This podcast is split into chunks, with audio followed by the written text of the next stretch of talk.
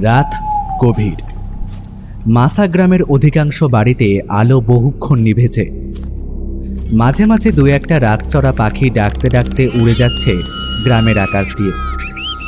গ্রামের অনেকাংশ জুড়ে বিস্তীর্ণ ধানক্ষেত। তার মাঝ দিয়ে সরু আলপথ অনেক দূর পর্যন্ত এগিয়ে গেছে। সেই আলপথ ধরে দ্রুতপদে হেঁটে আসছিল বাদল। শহরের কাজ সেরে ফিরতে আজ তার বেশ খানিকটা দেরি হয়ে গেছে। দূর থেকে ভেসে আসা হাওয়ায় ধান গাছগুলো সাপের ফনার মতো দুলছিল। বিকাশদের ধান জমিটার পাশ দিয়ে হেঁটে আসার সময় হঠাৎই বাদলের মনে পড়ল কয়েক মাস আগের কথা। এই জমিতেই বিকাশ আর ওর দুটো ভাই চাষ করতে গিয়ে অপঘাতে মরেছিল। কদিন থানা পুলিশ হয়েছিল বটে ওদের বাড়ির তরফে, কিন্তু ওদের মৃত্যু রহস্যের কোনো কিনারা কেউ করতে পারেনি। আর সত্যি বলতে তিনটে গেও মানুষের মৃত্যুর জন্য পুলিশও বিশেষ মাথা ঘামায়নি। কেস কদিন পরেই ক্লোজ হয়ে গিয়েছে। নানান কথা ভাবতে ভাবতে ধান জমিটা বাদল পেরিয়ে যাচ্ছিল। এমন সময়, হঠাৎ ক্ষেতের ভেতর থেকে চেনা গলায় তার নাম ধরে কেউ যেন ডেকে উঠল। প্রথমে গলাটা চিনতে পারেনি বাদল। তারপর আবার বার দুয়েক ডাক্তার শোনার পরে সে চিনতে পারল। গলাটা তার পাশের বাড়ির বিনু কাকার। এত গভীর রাতে কাকা এখানে কি করছেন, সেটা ভাবতে ভাবতে সে ডাক লক্ষ্য করে একটু এগিয়ে যেতেই হঠাৎ বিদ্যুৎ তরঙ্গের মতো তার মাথায় একটা কথা ঝিলিক মেরে উঠল। বিনু কাকা তো গত বছরই মারা গেছেন। শ্মশানে বাকেদের সঙ্গে সে নিজেও উপস্থিত ছিল। তাহলে কাকার গলায় তাকে কে ডাকছে? এক অজানা আতঙ্কে বাদলের শির দ্বারা বেয়ে একটা হিমেল রক্তের স্রোত যেন নিচে নেমে গেল। এমন সময় একটা খসখস আওয়াজ পেয়ে বাদল চোখ তুলে তাকালো সেদিকে। তার থেকে কয়েক হাত দূরে কিছু একটা দাঁড়িয়ে আছে ধানক্ষেতটার সঙ্গে অন্ধকারে মিশে। সেটা নড়ছে প্রাণীর মতো। বাদল পিছিয়ে এলো কয়েক পা। তার সারা শরীর ততক্ষণে ভয়ে কাঁপতে শুরু করে দিয়েছে। প্রাণীটা আরেকটু এগিয়ে এলো তার দিকে। অর্ধেক চাঁদের মরা আলোয় বাদল স্পষ্ট দেখল, একটা মানুষের মতো দেখতে কেউ দাঁড়িয়ে রয়েছে। কিন্তু কোনো মতেই সে মানুষ হতে পারে না।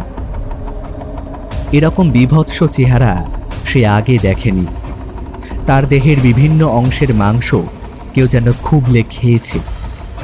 মাথাটা ঝুঁকে রয়েছে একপাশে, ঠিক যেন মৃত মানুষের মাথা। টলতে টলতে সে এগিয়ে আসছে বাদলের দিকে। তার দিকে ঝাঁপিয়ে পড়ার আগের মুহূর্তে তাকে চিনতে পারল বাদল। বিকাশ।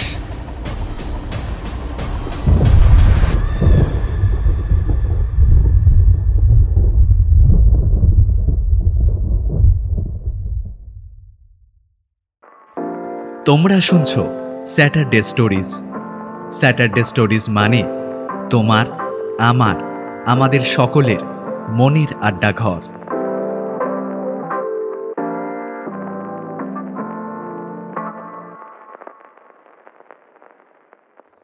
এই রকম আরও হরর থ্রিলার সাসপেন্স এবং ফ্যান্টাসি গল্প নিয়মিত শুনতে সাবস্ক্রাইব করুন স্যাটারডে স্টোরিজ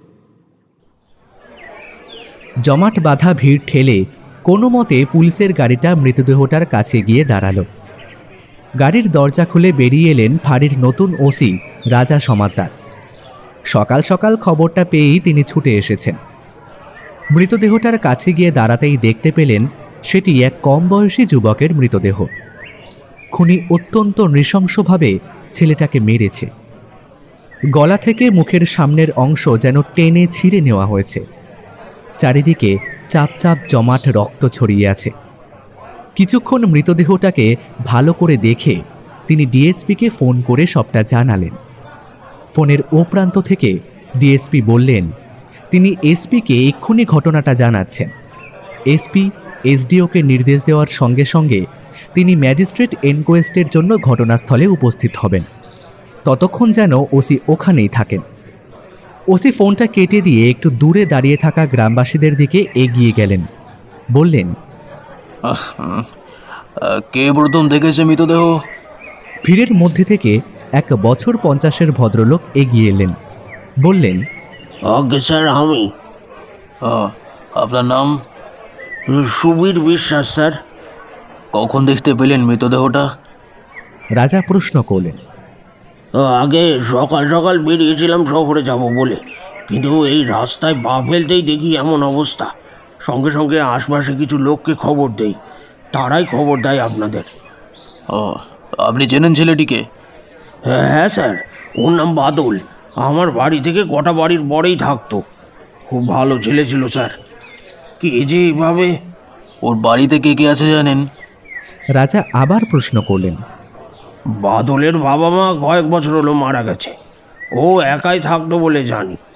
সেভাবে তো কখনো আত্মীয় স্বজন কাউকে আসতে দেখিনি ওর বাড়িতে। বেশ। আরও কিছুক্ষণ এভাবে উপস্থিত জনতার সঙ্গে কথা বলার মাঝেই এসপি আর এসডিও এসে উপস্থিত হলেন। এসপি সুভাষ বৈদ্য এসে ওসির সঙ্গে কথা বললেন কিছুক্ষণ। তারপর বডির কাছে গেলেন এসডিওর সঙ্গে। তিনিও বেশ অবাক হলেন খুনের এই ধরন দেখে। এসডিও নাকে রুমাল চাপা দিয়ে তো বলেই দিলেন স্যার এই দেখে তো মনে হচ্ছে কোনো হিংস্র প্রাণীর কাজ এটা। কিন্তু যতদূর জানি এই গ্রামে তো কোনো হিংস্র প্রাণী নেই। আর কোনো প্রাণীর পক্ষে কি এতটা নৃশংসভাবে মারা সম্ভব? এসপি সুভাষ বৈদ্য বেশ বিস্ময়ের সুরেই বললেন কিন্তু এই রকমভাবে খুন যে মানুষের পক্ষেও কার্যত অসম্ভব স্যার। হুম আমি তো সেটাই ভাবছি। দেখা যাক অটোপসি রিপোর্টে কি আসে। আরও কিছুক্ষণ দু একজনকে জিজ্ঞাসাবাদের পর, এসপি বডিটাকে ময়না তদন্তের জন্য পাঠিয়ে দিতে বলে গাড়ি নিয়ে বেরিয়ে গেলেন। তার পিছু নিল এসডিওর নীলবাতি গাড়িটাও। রাজা বডিটাকে ময়না তদন্তে পাঠানোর নির্দেশ দিয়ে গাড়িতে উঠে বসলেন। আলপথের ধুলো উড়িয়ে গাড়িটা মিলিয়ে গেল দূরে।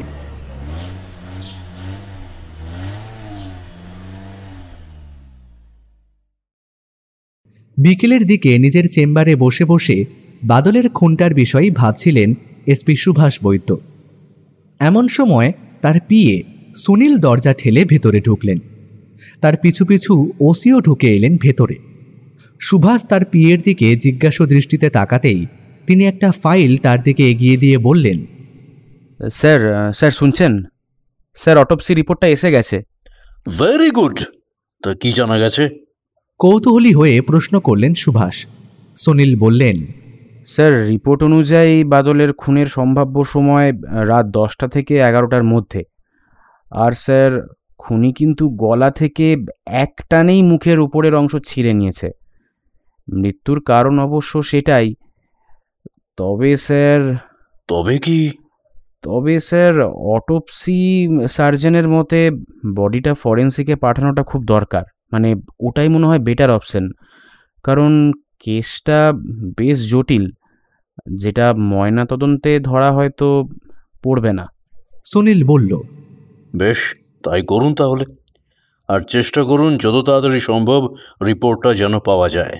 ওকে স্যার আমি তাহলে তাই করছি। সুনীল বেরিয়ে যেতে সুভাষ ওসিকে বসতে বললেন। তারপরে বললেন সবটাই তো শুনলেন মিস্টার সমাদ্দার আপনার কি মনে হয়?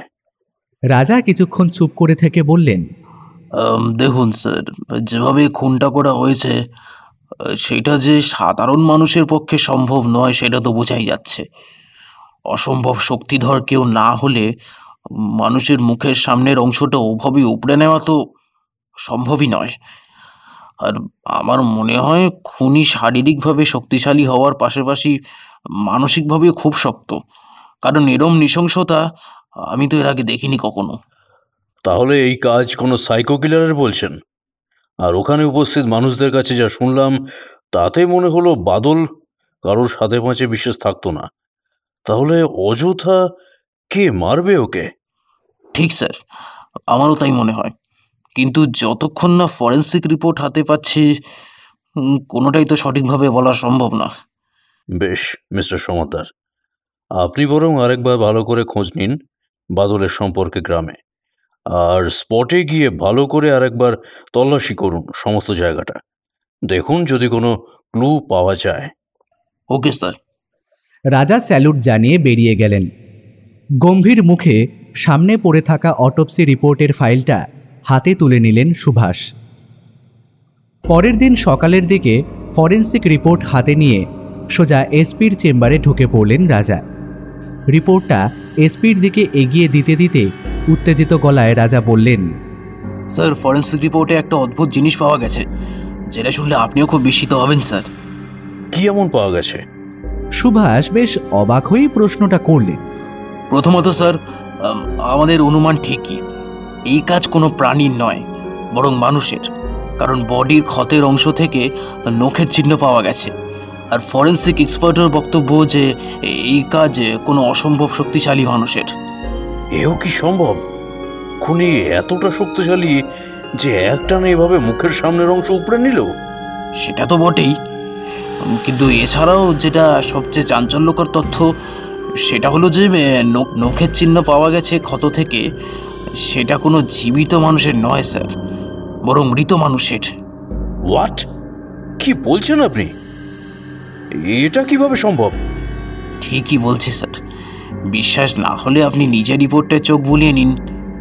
আমার আপনার মতো ফরেন্সিক এক্সপার্টেরও মাথা খারাপ হওয়ার জোগাড় এই তথ্য পেয়ে। আমার সবটা কেমন যেন গুলিয়ে যাচ্ছে মিস্টার সমাদার। এরকম ঘটনা আমি এর আগে কখনো দেখা তো দূর শুনিও নি পর্যন্ত। তাহলে এবার কি করব স্যার? কেস যতই রহস্যে মোড়া থাকুক না কেন রহস্যের জট খোলাই আমাদের কাজ। তাই তদন্ত তদন্তের মতো চলুক। আমি এ বিষয়টা নিয়ে ভাবছি। ঠিক আছে স্যার। আমি তাহলে এখন আসছি। কিছু আপডেট পেলে আপনাকে জানাব। ওকে। সকাল থেকেই আকাশের মুখ ভার। মাঝে মাঝে দুই এক ফোঁটা বৃষ্টিও পড়ছে। সুখেন আর রামু গল্প করতে করতে গ্রামে ফিরছিল। ওদের কথা বলার মাঝেই হঠাৎ করে ঝমঝমিয়ে বৃষ্টি নামল। এই বৃষ্টিতে তাড়াতাড়ি বাড়ি পৌঁছনোর জন্য ওরা গ্রামে ঢোকার শর্টকাট রাস্তাটায় উঠে পড়ল। রাত বেশি হয়নি। গ্রামের এই দিকটায় সেভাবে আলো না থাকায় এই প্রচণ্ড বৃষ্টিতে কয়েক হাত দূরের জিনিসও স্পষ্টভাবে দেখা যাচ্ছিল না। ওরা বৃষ্টিতে ভিজতে ভিজতেই যতটা তাড়াতাড়ি সম্ভব পা চালাচ্ছিল। আরও কিছুটা এগিয়ে যাওয়ার পরে রামু বলল, বুঝলি সুখেন তাড়াহুড়োতে বোধহয় ভুল করে ফেললাম আমরা একটা। কি ভুল? আমরা তো ঠিক রাস্তাতেই যাচ্ছি। সুখেন অবাক হয়ে প্রশ্ন করল। আরে রাস্তার জন্য নয়। আর কিছুটা এগোলেই তো বিকাশ দাদাদের সেই ধান জমিটা পড়বে রে। তো কি হয়েছে? আরে তুই ভুলে গেলি নাকি? গত গত মঙ্গলবার বাদল তো ওখানেই খুন হয়েছে। কথাগুলো ভয়ে ভয়ে বলল রামু। সে হয়তো ওর সাথে কারও শত্রুতা ছিল। বলা তো যায় না ভেতরে ভেতরে কার সাথে কি হয়ে আছে। আর আমরা তো একসাথে আছি কেউ কিছু করবে না। তুই বরং এসব চিন্তা মাথা থেকে দূর কর। কথাটা বলে সুখেন সামনের দিকে পা ফেলতে গিয়েও থেমে গেল। একটা অতি পরিচিত কণ্ঠস্বর তার কানে ভেসে এসেছে একটু দূর থেকে। সে রামুর দিকে তাকিয়ে এই অন্ধকারেও বুঝতে পারল ডাক্তার সম্ভবত সেও শুনেছে। কিন্তু এই ঝড় বাদলের রাতে তার দাদা এখানে কি করছে? সুখেনের ফিরতে দেরি হচ্ছে বলে কি তার দাদা এগিয়ে এলো? ওই তো আবার তার দাদা ডেকে উঠল ধান জমিটার ভেতর থেকে। একদম পরিষ্কার শুনেছে সুখেন। রামু আর সুখেন পরস্পরের মুখ চাওয়াচাই করল একবার। তারপর সুখেন ডাক লক্ষ্য করে এগোতে যেতেই রামু তার হাত চেপে ধরল। ফিসফিস করে বলল কি করছিস সুখেন? এই অন্ধকারে ওদিকে যাস না জায়গাটা ভালো না। আরে আমার দাদা ডাকছে শুনতে পাচ্ছিস না? আমাকে যেতে দে। রামুর হাতটা ছাড়িয়ে নিয়ে সুখেন এগিয়ে গেল সামনের দিকে। কিন্তু বেশি দূর এগোতে হলো না তাকে।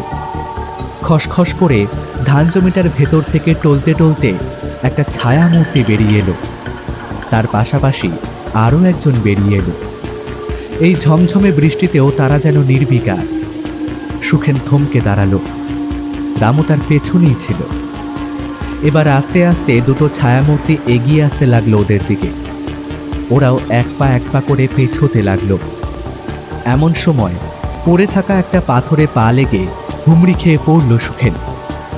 জল কাদা মাখা রাস্তায় কাদায় মাখামাখি হয়ে সুখেন ভীত সন্ত্রস্ত মুখে চেয়ে রইল সেই দুই ছায়া মূর্তির দিকে। তারা সেই আগের মতোই টলতে টলতে তার দিকেই এগিয়ে আসছে। পেছনে রামু ভয়ার্ত চোখে তাকিয়ে আছে দুই মূর্তির দিকে। তারা আরও কাছাকাছি আসতেই হঠাৎ সুখেনের বুকের ভেতরটা ভয়ে হিম হয়ে গেল। সে পরিষ্কার দেখতে পাচ্ছে যেটা, সেটা কি তার মনের ভুল? নাকি সে যা দেখছে ঠিকই দেখছে? বিকাশ তো কবেই মরে গেছে সেই কীভাবে এখানে এলো? আর ওটা তার পাশে কে? তার ছোট ভাইটা না? কিন্তু ওরা তো অনেকদিন আগেই মারা গেছে। তাহলে এরা কারা? কি চায় ওরা? মাথা ঝিমঝিম করতে লাগল সুখেনে। বৃষ্টিতে ভিজে চপচপ করছে দুটো প্রাণীর দেহ। জলের সঙ্গে সঙ্গে ময়লা ধোয়ার মতো করে তাদের সারা শরীরের চামড়াগুলো খসে খসে পড়ে যাচ্ছে। দুজনে দুহাত বাড়িয়ে দিল সুখেনের দিকে। সেই হাতে বড় বড় ধারালো নখ লোহার ফলার মতো চকচক করছে। তাদের ভয়াল দর্শন মুখে ঝিলিক মারছে ভয়ঙ্কর নিষ্ঠুরতা। তারা এবার সামনে চলে এসেছে সুখেনের সুখেন হতবুদ্ধি হয়ে চেয়ে রয়েছে তাদের দিকে। পেছন থেকে অবিরাম তার নাম ধরে ডাকতে থাকা রামুর কোনো কথাই যেন তার কানে যাচ্ছে না। হঠাৎ সুখেন কিছু বুঝে ওঠার আগেই একজনের তীক্ষ্ণ হাত সুখেনের গলার খানিকটা মাংস খামচে তুলে নিল। প্রচণ্ড যন্ত্রণায় সুখেন মাটিতে পড়ে কাতরাতে লাগল। মুহূর্তের মধ্যে জল, কাদা আর রক্তে আলপথটা মাখামাখি হয়ে গেল। রামু আর অপেক্ষা করল না। সে এক ছুট লাগালো গ্রামের দিকে। শুধু ছুটতে ছুটতে পেছন থেকে শুনতে পেল কাদের যেন সম্মিলিত অট্টহাসির শব্দ।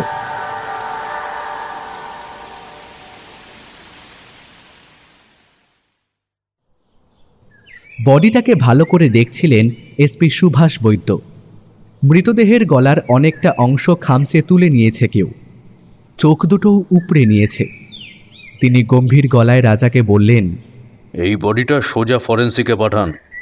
এই নিয়ে পরপর দু দুটো খুন হয়ে গেল মিস্টার সমাদার।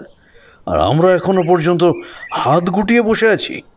কিন্তু স্যার খুনি যে সামান্য প্রমাণটুকুও ছেড়ে যাচ্ছেন না যেখান থেকে তাকে ধরা সম্ভব হবে। হতাশ গলায় বললেন রাজা আমাদের আরও সতর্ক থাকতে হবে। আরও দ্রুত তদন্ত করতে হবে। নাহলে এরপর আরও কী কী যে হবে।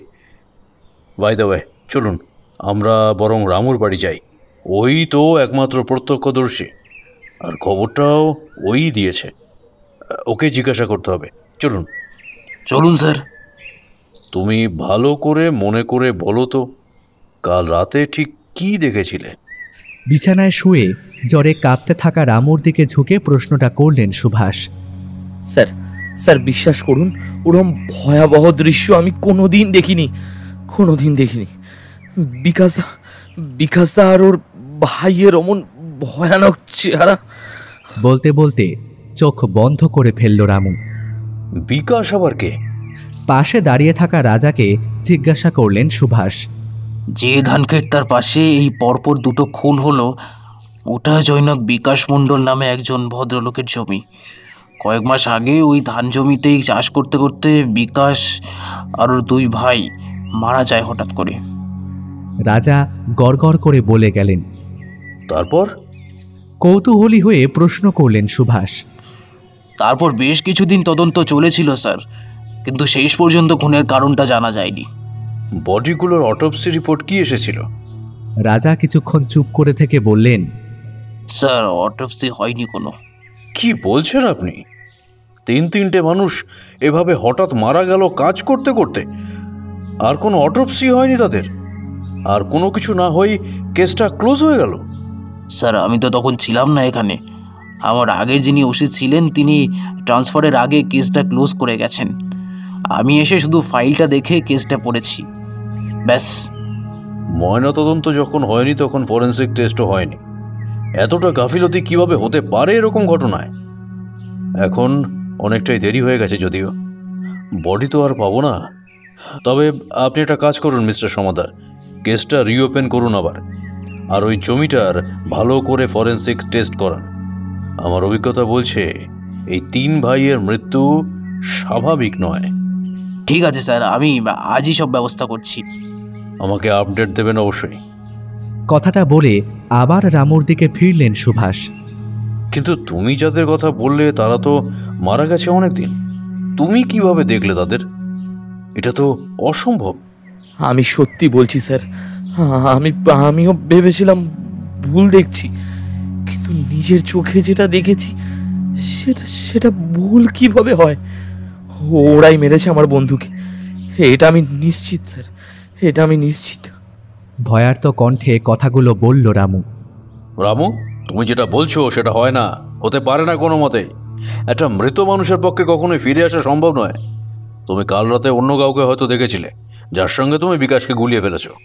এবার বেশ অধৈর্য শোনালো সুভাষকে। স্যার কীভাবে আপনাদের বিশ্বাস করাবো আমি? ওরা ওরা মানুষের মতো দেখতে হলেও দেখতে হলেও মানুষ ছিল না। কি বলতে চাইছো তুমি? স্পষ্ট করে বলো। আমরা যখন ওই, আমরা যখন ওই ক্ষেতের পাশ দিয়ে আসছিলাম, তখনই অবিকল সুখেনের দাদার গলায় কেউ ডেকে উঠেছিল ওই ক্ষেতের ভেতর থেকে। আমি বারবার সুখেনকে বারণ করেছিলাম না যেতে ওদিকে। কিন্তু কিন্তু ও এগিয়ে যেতেই আমি দেখতে পেলাম ওই ক্ষেতের ভেতর থেকে টলতে টলতে বিকাশ দা আর ওই ওর দুই ভাই বেরিয়ে এলো। কয়েক হাত দূর থেকেও স্পষ্ট দেখতে পেয়েছিলাম। ওদের শরীরের বিভিন্ন জায়গায় মাংস নেই। চোখের জায়গায় আছে বিরাট গর্ত। আর আর প্রচণ্ড মাংস পচা গন্ধে আশপাশ পুরো ভরে উঠেছিল। ওদের মধ্যেই একজন হঠাৎ একজন হঠাৎ সুখেনের ওপর ঝাঁপিয়ে পড়তেই আমি প্রচণ্ড ভয় কোনো মতে পালিয়ে আসি স্যার এখানে। কোনো মতে পালিয়ে আসি। অনেক হয়েছে রামু। তুমি তখন থেকে গল্প বানিয়ে চলেছ। কি বলতে চাইছো তুমি হ্যাঁ? এই খুনগুলো বিকাশ আর ওর ভাইয়ের ভূতে মিলে করেছে। ওসব ভূত টুত কিচ্ছু হয় না সব মনের ভুল। প্রচণ্ড রাগে কথাগুলো বললেন সুভাষ। তারপর রাজাকে বললেন হয় ও বানিয়ে বলছে নয়তো মানসিক শখ পেয়ে ভুলভাল বকছে। আপনি বরং ওর উপর নজর রাখবেন আর ওর বাড়ির লোককে বলুন ওকে ভালো ডাক্তার দেখাতে। কথাগুলো বলে রাগে গজগজ করতে করতে সুভাষ বেরিয়ে গেলেন। রাজা বিছানায় শুয়ে থাকা রামুর দিকে একবার দেখলেন। তারপর তিনিও আস্তে আস্তে ঘর ছেড়ে বেরিয়ে গেলেন। সুভাষ গাড়িতে উঠতে যাবেন, এমন সময় এক মাঝবয়সী ভদ্রলোক এসে উপস্থিত হলেন তার সামনে। তিনি হাত জোর করে নমস্কার জানিয়ে বললেন, স্যার, আমি ক্ষিতীশ মণ্ডল, গ্রামের পঞ্চায়েত প্রধান। কিছু জানতে পারলেন খুনি সম্পর্কে? না বাবু। তবে আশা করছি খুনি বেশি দিন আমাদের চোখের আড়ালে থাকতে পারবে না। খুব তাড়াতাড়ি সে ধরা পড়বে। তাই যেন হয় স্যার। যত তাড়াতাড়ি সম্ভব যাতে খুনি ধরা পড়ে তার ব্যবস্থা করুন। গ্রামের লোক খুব ভয়ে ভয়ে আছে। হুম অবশ্যই। কিন্তু আপনি এখানে? এই যে স্যার আপনি এসেছেন শুনে আমি তড়ি ঘড়ি আপনার সঙ্গে দেখা করতে এলাম। জানার ইচ্ছে ছিল আর কি যে এ, তদন্ত কদ্দূরে এগোলো ও আচ্ছা আপনি চিনতেন সুখেনকে? হ্যাঁ স্যার বেশ ভালো ছেলে ছিল। মা বাবার দাদাকে নিয়ে থাকতো। শহরের দিকে দোকান ছিল একটা ওই রামুর সঙ্গে ব্যবসা করতো এক জায়গায়। আচ্ছা আচ্ছা আচ্ছা বেশ আমি আসি তাহলে। হ্যাঁ হ্যাঁ স্যার অবশ্যই অবশ্যই। আপনার সঙ্গে দেখা করে খুব ভালো লাগল। সুভাষ আর অপেক্ষা করলেন না। গাড়ি নিয়ে বেরিয়ে গেলেন। রাত প্রায় দশটা। ফরেন্সিক ল্যাবে এসপি আর ওসি পাশাপাশি দাঁড়িয়ে আছেন। সামনে ফরেন্সিক ডক্টর এক মনে ধানক্ষেত থেকে তুলে আনা বিভিন্ন জিনিসের স্যাম্পেল পরীক্ষা করে চলেছেন। এভাবে কেটে গেল আরও কিছুটা সময়। ইতিমধ্যেই ডক্টরের মুখ গম্ভীর হয়ে উঠেছে। তিনি গ্লাভস আর মাস্ক খুলে রেখে সামনে এসে দাঁড়ালেন সুভাষের। তারপরে বললেন হুম এই ধান জমির মাটি আর এই ধান গাছ থেকে আমি যা পেয়েছি তা শুনলে আপনি অবাক হতে বাধ্য। কি এমন পেয়েছেন? সুভাষ জিজ্ঞাসা করলেন এই জমির মাটি আর গাছে এক ভয়ঙ্কর বিশ্বের উপস্থিতি পেয়েছি আমি। এই বিষের নাম রোমাটিওলন। এটা এক ধরনের রডেন্টিসাইডস বা বলা ভালো পেস্টিসাইডস। এই বিষ ত্বকের সংস্পর্শে এলে সঠিক সময় চিকিৎসা না করলে মৃত্যু কিন্তু অবধারিত। কি বলছেন? হ্যাঁ স্যার ঠিকই বলছি। আমার মনে হয় ত্বকের সংস্পর্শে এই বিষ এসেই ওই তিনজনের মৃত্যু হয়েছে। কিন্তু এই বিষ এলো কীভাবে এই জমিতে? ডক্টর মৃদু হেসে বললেন সেটা তো আপনারা খুঁজে বের করবেন। দেখলেন তো মিস্টার সমাদার? আমার কিন্তু প্রথম থেকেই খটকাটা লেগেছিল। কিছু তো গড়বড় আছে এই জমিতে। আচ্ছা ডক্টর ওই আজ সকালে যে মৃতদেহটা আমরা পেয়েছি সেটা থেকে কি কিছু জানতে পারলেন? দেখুন বডির খুবলে নেওয়া চোখের ভেতর থেকে আমি নখের আঁচড়ের চিহ্ন পেয়েছি। অর্থাৎ নখ দিয়ে খুবলে নেওয়া হয়েছে ওই চোখ দুটো। আর সবচেয়ে ইন্টারেস্টিং বিষয় গলায় হওয়া গভীর ক্ষত থেকে আমি মানুষের দাঁতেরই দাগ এবং নখের দাগ পেয়েছি। অর্থাৎ এই পুরো কাজটাই কোনো মানুষের। হুম তাহলে কোনো সাইকো কিলারই এই খুনগুলো করছে? নাহলে এতটা বিভৎসতা থাকতো না। থ্যাংক ইউ ডক্টর আর দরকার পড়লে আমরা আবার আপনাকে বিরক্ত করব। ডক্টর হালকা হেসে বললেন নিশ্চয়ই স্যার। এটাই তো আমাদের কাজ। ফরেন্সিক ল্যাব থেকে বেরোতে বেরোতে সুভাষ রাজাকে বললেন আপনি ইমিডিয়েট সেফটি বজায় রেখে ভালো করে ওই জমিটা একবার তল্লাশি করুন। হয়তো কোনো এভিডেন্স এখনও পেলেও পাওয়া যেতে পারে। আমার মন বলছে ওদের তিনজনকে খুন করা হয়েছে ওই বিষের মাধ্যমেই আমি কালই ওই তিন ভাইয়ের বাড়ি যাব। ওনাদের বাড়ির লোকেদের সঙ্গে কথা বলাটা দরকার। আর সুখেনের বাড়ির লোকেদের সাথে কি আপনার আহ, কথা হয়েছে? হ্যাঁ স্যার ঠিক আছে স্যার। আমি কাল থেকেই তল্লাশি শুরু করেছি। আর হ্যাঁ সুখেনের বাড়ির লোকেদের সাথেও কথা হয়েছে। ওনারা সকলেই ভেঙে পড়েছেন। তবে সেরকম গুরুত্বপূর্ণ তথ্য কিছু পাননি। বেশ ঠিক আছে। রাজা বেরিয়ে যেতে সুভাষ মোবাইলে ডিআইজির নাম্বার ডায়াল করে কানে চেপে ধরলেন। কেসের আপডেটটা উপর মহলেও জানানো দরকার। পরের দিন এসপির গাড়িটা বিকাশ মণ্ডলদের এক চিলতে জমির সামনে এসে দাঁড়াল। ততক্ষণে মধ্য গগনে সূর্য তার প্রবল উত্তাপ ছড়াতে ব্যস্ত। সুভাষ ব্যস্ত পায়ে এগিয়ে গেলেন খড়ের ছাউনি দেওয়া মাটির ঘরটার দিকে। দাওয়ার এক কোণে উনুনের গনগনে আছে একটা ছোট কড়াইতে কিছু রান্না করছিলেন এক মধ্যবয়সী ভদ্রমহিলা। পরনে তার ময়লা সাদা থান। চোখের নিচে কালি জমেছে। মুখ গম্ভীর। পুলিশকে ভেতরে আসতে দেখে তিনি শশব্যস্ত হয়ে এগিয়ে এলেন। তিনি মুখে এক রাশ জিজ্ঞাসা নিয়ে সুভাষের দিকে তাকাতেই সুভাষ বললেন নমস্কার আমি এসপি সুভাষ বৈদ্য। বিশেষ কারণে এখানে এলাম। আপনারা তো বহুদিন আগেই যাতায়াত বন্ধ করেছেন। আজ হঠাৎ এখানে? আসলে ম্যাডাম আপনার স্বামীর মৃত্যুর কেসটা আমি রিওপেন করেছি। সেই বিষয়ে কিছু প্রশ্ন করতে আসা। কি বলছেন? হ্যাঁ ঠিকই বলছি। আচ্ছা আমাকে বলুন তো যেদিন আপনার স্বামী এবং ঠাকুরবো মারা যান সেদিন ঠিক কি কি হয়েছিল? বলতে পারবেন? হ্যাঁ ওই দিনটা ভুলবো কি করে? উনি ওনার ভাইদের নিয়ে সকাল সকাল বেরিয়ে গেছিলেন। দুপুরের দিকে যখন বাড়িতে খেতে এলেন তখন কেমন যেন অসুস্থ লাগতেছিল দেখে। আমি বললুম যে এবলা আর যেতে হবে না কাজে। কিন্তু উনি শুনলেন নে এক প্রকার জোর করেই খেয়ে দিয়ে ভাইদের সঙ্গেরই আবার বেরিয়ে গেলেন কাজে। বিকেলের দিকে ফিরলেন যখন ওনারা তিনজনেই ততক্ষণে ভয়ানক অসুস্থ হয়ে পড়েছেন। ক্রমাগত রক্তবমি করেই চলেছেন। ডাক্তার ডাকতে ডাকতেই সব শেষ হয়ে গেল। তারপর? তারপর পুলিশ এলো অনেক প্রশ্ন করল আমি এও বললুম যে তিন তিনটে সুস্থ মানুষ এভাবে অসুস্থ হয়ে পড়লেন, এটা আমার ঠিক স্বাভাবিক লাগছে না। কিন্তু থানার বড়বাবু সেভাবে কোনো কথাই গায়ে মাখেননি।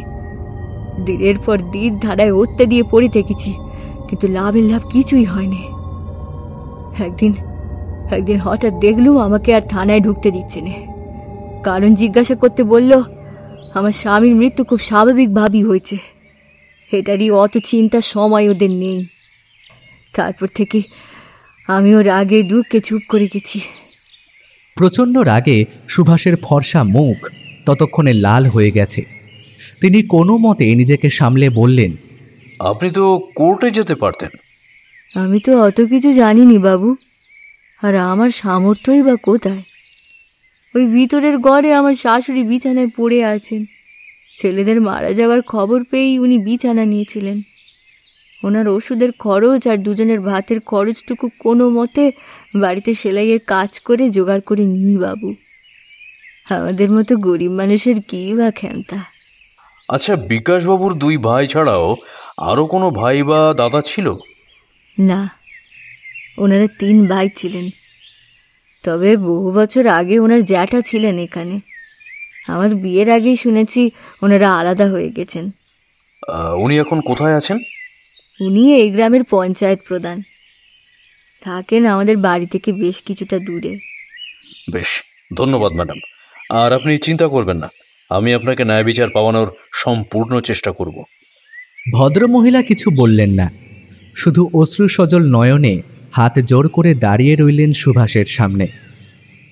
সুভাষ বাড়ি থেকে বেরিয়ে গাড়িতে উঠতে যাবেন এমন সময় ওসি রাজা সমাদ্দারের ফোন এলো তার মোবাইলে। ফোনটা রিসিভ করতেই ওপাশ থেকে রাজার উত্তেজিত কণ্ঠস্বর ভেসে এলো। স্যার স্যার একটা দারুণ খবর আছে। কি খবর? জিজ্ঞাসা করলেন সুভাষ। স্যার আপনার কথা মতো আমি পুরো ফোর্স নিয়ে গিয়ে পুরো ধান জমি তন্ন তন্ন করে খোঁজার পর একটা কাঁচের বোতল পেয়েছি স্যার। কাঁচের বোতল? কি আছে বোতলে? স্যার বোতল তো ফাঁকা কিন্তু বোতলের গায়ে আটা লেভেলে পরিষ্কার ইংরেজিতে লেখা আছে। স্যার আরে দারুণ খবর তো। তুমি ওখানেই দাঁড়াও। আমি ওদের বাড়ির সামনে দাঁড়িয়ে আছি। আমি এক্ষুনি আসছি। ফোনটা কেটে দিয়ে কার্যত ছুটে একটু দূরে ধান ক্ষেতটার কাছে চলে গেলেন সুভাষ। সেখানেই ফোর্স নিয়ে অপেক্ষা করছিলেন রাজা। সুভাষ আসতেই তিনি স্যালুট জানিয়ে একটা প্লাস্টিকের প্যাকেট এগিয়ে দিলেন তার দিকে। প্যাকেটের ভেতর ছোট কাচের বোতলে সূর্যের আলো পড়ে তা চকচক করছে। সুভাষ প্যাকেটটা নিয়ে ভালো করে বোতলটা দেখলেন। তারপর বললেন, হুম, এই বোতলেই তাহলে বিষটা ছিল। হয়তো এই বোতলই আমাদের বিকাশ মণ্ডলের খুনির কাছে পৌঁছানোর রাস্তা খুলে দেবে। আর আরেকটাও হতে পারে, হয়তো এই সাইকো কিলারই বিকাশ মণ্ডলদের জমিতেও বিষ ছড়িয়েছিল। হয়তো এই খুনি আর ওই খুনি দুজনেই একই ব্যক্তি। কিন্তু কথায় আছে না, খুনি যতই ধুরন্ধর হোক না কেন, একটা ভুল সে করবেই। এই বোতলটাই আমাদের খুনি অবধি নিয়ে যাবে। আপনি বোতলটা এক্ষুনি ফরেন্সিকে পাঠান। যদি এখনও ফিঙ্গারপ্রিন্ট থেকে থাকে, তাহলে তো খুবই সুবিধা হবে। আর বোতলের গায়ে লাগানো লেবেলে দেখছি কোড লেখা আছে। এই বোতলটা আপনি আশেপাশে সব পেস্টিসাইডের দোকানে নিয়ে গিয়ে খোঁজ নিন। গত কয়েক মাসে কারা কারা এই জিনিস কিনেছে জানতে পারবেন আশা করছি। কিন্তু স্যার এতে তো বেশ সময় লাগবে। হুম সে সময় লাগুক না। কিন্তু খুনিকে কোনো মতেই ছেড়ে কিন্তু দেওয়া যাবে না। আপনি আজ থেকেই ফোর্স নিয়ে প্রতিটা দোকানে এই বোতল সম্পর্কে খোঁজ শুরু করুন। সময় একদম নষ্ট করা চলবে না। কুইক ঠিক আছে স্যার। সুভাষ আর সময় নষ্ট করলেন না। সোজা গাড়িতে উঠে বসলেন। মুহূর্তের মধ্যে গাড়িটা মিলিয়ে গেল দূরে। পরের দিন সন্ধ্যার দিকে রাজা হন্তদন্ত হয়ে এসপির চেম্বারে গিয়ে দেখলেন তিনি সেখানে নেই। পিএকে জিজ্ঞেস করতে তিনি জানালেন, স্যার, একটু আগেই গ্রামের পঞ্চায়েত প্রধানের সঙ্গে জরুরি দরকারে কোথাও একটা বেরিয়ে গেছেন। কথাটা শুনেই মুহূর্তের মধ্যে রাজার মুখখানা ফ্যাকাশে হয়ে গেল। সঙ্গে সঙ্গে তিনি ফোন করলেন এসপি সুভাষের মোবাইলে। ওদিকে তখন গাড়িতে পঞ্চায়েত প্রধানের সঙ্গে কথা বলছিলেন সুভাষ। অনেকক্ষণ থেকে তিনি সুভাষকে একটা জরুরি দরকারের কথা বলে চলেছেন, কিন্তু কি দরকার সেটাই বলছেন না। তাই সুভাষ বেশ বিরক্ত ছিলেন। প্রধানের কথার উত্তর ছোটোখাটো শব্দের মাধ্যমে দিচ্ছিলেন। এমন সময় ওসির ফোন পেতেই তিনি সঙ্গে সঙ্গে কানে ধরলেন ফোনটা। ওপাশ থেকে ওসির উত্তেজিত কণ্ঠস্বর ভেসে এলো। স্যার স্যার খুনির সন্ধান পাওয়া গেছে স্যার। সে এতদিন আমাদের চোখের সামনেই ছিল আমরা শুধু বুঝতে পারিনি। খুনি আর কেউ নয় স্যার। পঞ্চায়েত প্রধান ক্ষিতীশ মণ্ডল। কি? আপনি ঠিক খবর পেয়েছেন তো? বিস্মিত কণ্ঠে বলে উঠলেন সুভাষ। একদম পাকা খবর স্যার। এই ক্ষিতীশ মণ্ডলের সঙ্গে অনেক বছর আগেই বিকাশ মণ্ডলের পরিবার আলাদা হয়ে গিয়েছিল জমি জিরেতের ঝামেলায়। যদিও ক্ষিতীশের ভাগেই প্রায় বেশিরভাগ জমির অংশ পড়েছিল, কিন্তু এর পরেও ক্ষিতীশের শকুনের দৃষ্টি ছিল বিকাশের ওই এক টুকরো চাষের জমিতেও। সুযোগ খুঁজছিল সে। কয়েক মাস আগে যখন কোর্টে এই জমির মামলায় বিকাশের কাছে হেরে গেল ক্ষিতীশ, তখনই প্রচণ্ড ক্ষোভে সে ফেটে পড়ল। ঠিক করল বিকাশ আর ওর ভাইকে পৃথিবী থেকে সরিয়ে দিলেই সব সমস্যার সমাধান হয়ে যাবে। তারপরে ওই বিষ কিনে এনে সে জমিতে ছড়িয়ে দেয়। আর তারপরের ঘটনা তো আপনি জানেনই স্যার। কি বলছেন মিস্টার সমাদার? এত বড় ষড়যন্ত্র হয়েছে। একদম পাকা খবর স্যার। এছাড়াও বাদল আর সুখেনও এই কাজে সাহায্য করেছিল ক্ষিতীশকে। আমি ওই বিষের বোতল নিয়ে আশেপাশের কটা দোকানে খোঁজ করতেই জেনেছি। গত কয়েক মাস মাত্র তিনজন এই বিষ কিনেছে। সেই তিনজন হলো বাদল সুখেন আর ওই ক্ষিতীশ। পরে যখন সুখেনের দাদা আর রামুকে চেপে ধরলাম, ওরা হড়হড় করে সবটা খুলে বলেছে। সুখেনের পাশাপাশি এই কাজে বাদলও যুক্ত ছিল। ওরা ক্ষিতীশের কথা দিয়ে এই কাজ করেছে। পরিবর্তে ক্ষিতীশ ওদের মোটা টাকা দিয়েছিল। খুব সম্ভবত ক্ষিতীশ আমার আগের ওসিকেও হাত করেছিল ঘুষ দিয়ে। না হলে ভালো করে কেসের তদন্ত হতো। কিন্তু শেষ পর্যন্ত ওই একটা খালি বিষের বোতলই ওদের এতদিনে চেপে রাখা পুরো পরিকল্পনাটা ভেস্তে দিল। কথাগুলো শুনতে শুনতে এসপির মুখ গম্ভীর হয়ে উঠেছিল। তিনি বললেন ধন্যবাদ মিস্টার সমাদার। দারুণ কাজ করেছেন। এবার শেষ কাজটা আমিই করব। সুভাষ ফোনটা রেখে পাশে বসে থাকা ক্ষিতীশ মণ্ডলের দিকে লক্ষ্য করে কঠিন গলায় বললেন গাড়ি থামান এক্ষুনি। ক্ষিতীশ চুপ করে কিছুক্ষণ বসে রইলেন। তারপর একটু হেসে বললেন কেন স্যার? আমি বলছি তাই। না স্যার গাড়ি যে থামবে না এখন। মানেটা কি? মানেটা খুবই পরিষ্কার স্যার। আপনাকে যে বড়বাবু ফোন করেছিলেন সেটা আমি দেখেছি। এও বুঝেছি তিনি সব কথাই আপনাকে বলেছেন। এরপরও আমি কি করে গাড়ি থামাই বলুন তো? এত বড় অপরাধ করেও আপনার লজ্জা নেই কোনো আপনাকে আমি বলতে বলতে সুভাষ কোমরে গোজা রিভলভারে হাত দিতে যেতেই ক্ষিতীশের হাতে মুহূর্তের মধ্যে উঠে এলো একটা ধারালো ছুরি। তিনি সেটা এসপির সামনে নাচাতে নাচাতে বলতে লাগলেন স্যার সবটাই আপনি জেনে গেছেন। এরপর আপনাকে আর বাঁচিয়ে রাখা যায় না কোনোভাবেই। আগে আপনাকে শেষ করব। তারপর ওই চুনো চুনোপুঁটি ওসিকে। তাহলেই আমি বাঁচব। আপনি কিন্তু খুব বড় ভুল করছেন কীতিশবাবু অস্ত্র ফেলে সারেন্ডার করে দিন সেটাই আপনার জন্য ভালো হবে। চুপ একদম চুপ।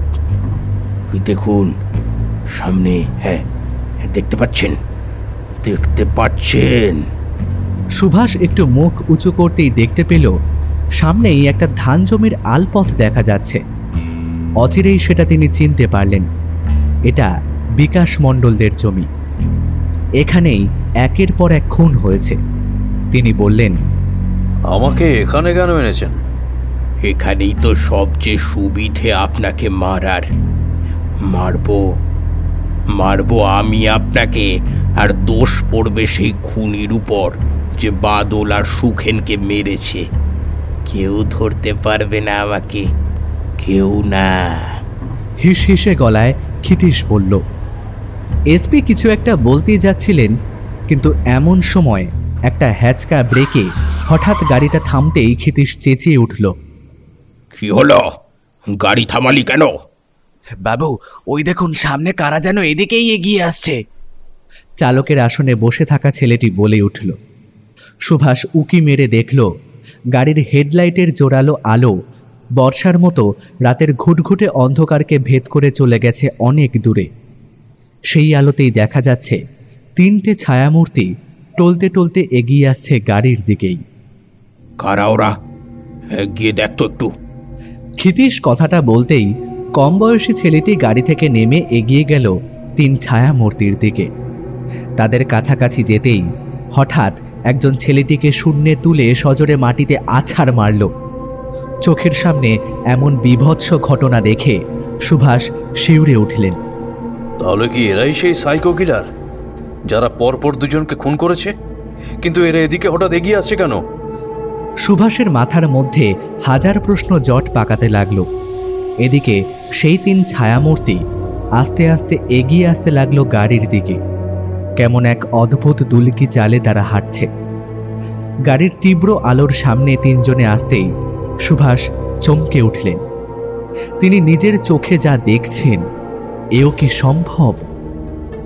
ঠিক কয়েক হাত দূরে যারা হেঁটে আসছে এদিকে, তারা তো কয়েক মাস আগেই মারা গেছে। সুভাষ ফাইলের ছবিতে এদের দেখেছেন। তিনি বিস্ফারিত দৃষ্টিতে চেয়ে রইলেন এগিয়ে আসতে থাকা বিকাশ আর তার দুই ভাইয়ের দিকে। ভয়ানক চেহারা সেই তিন বিভীষিকার। গায়ের বিভিন্ন জায়গা থেকে চামড়া খসে পড়েছে। কিছু কিছু জায়গায় কিলবিল কিলবিল করছে পোকারা। চোখ দুটো অস্বাভাবিক স্থির। ঠিক মৃত মানুষের যেমন হয়, তেমন। ঘাড়টা একদিকে হেলে আছে। তাদের প্রত্যেকের হাতে মুখে লেগে রয়েছে শুকিয়ে যাওয়া লাল রক্তের দাগ। একটা মরা পচা গন্ধে চারিদিক ভরে উঠেছে। সুভাষের দম বন্ধ হয়ে আসতে লাগল এই গন্ধে।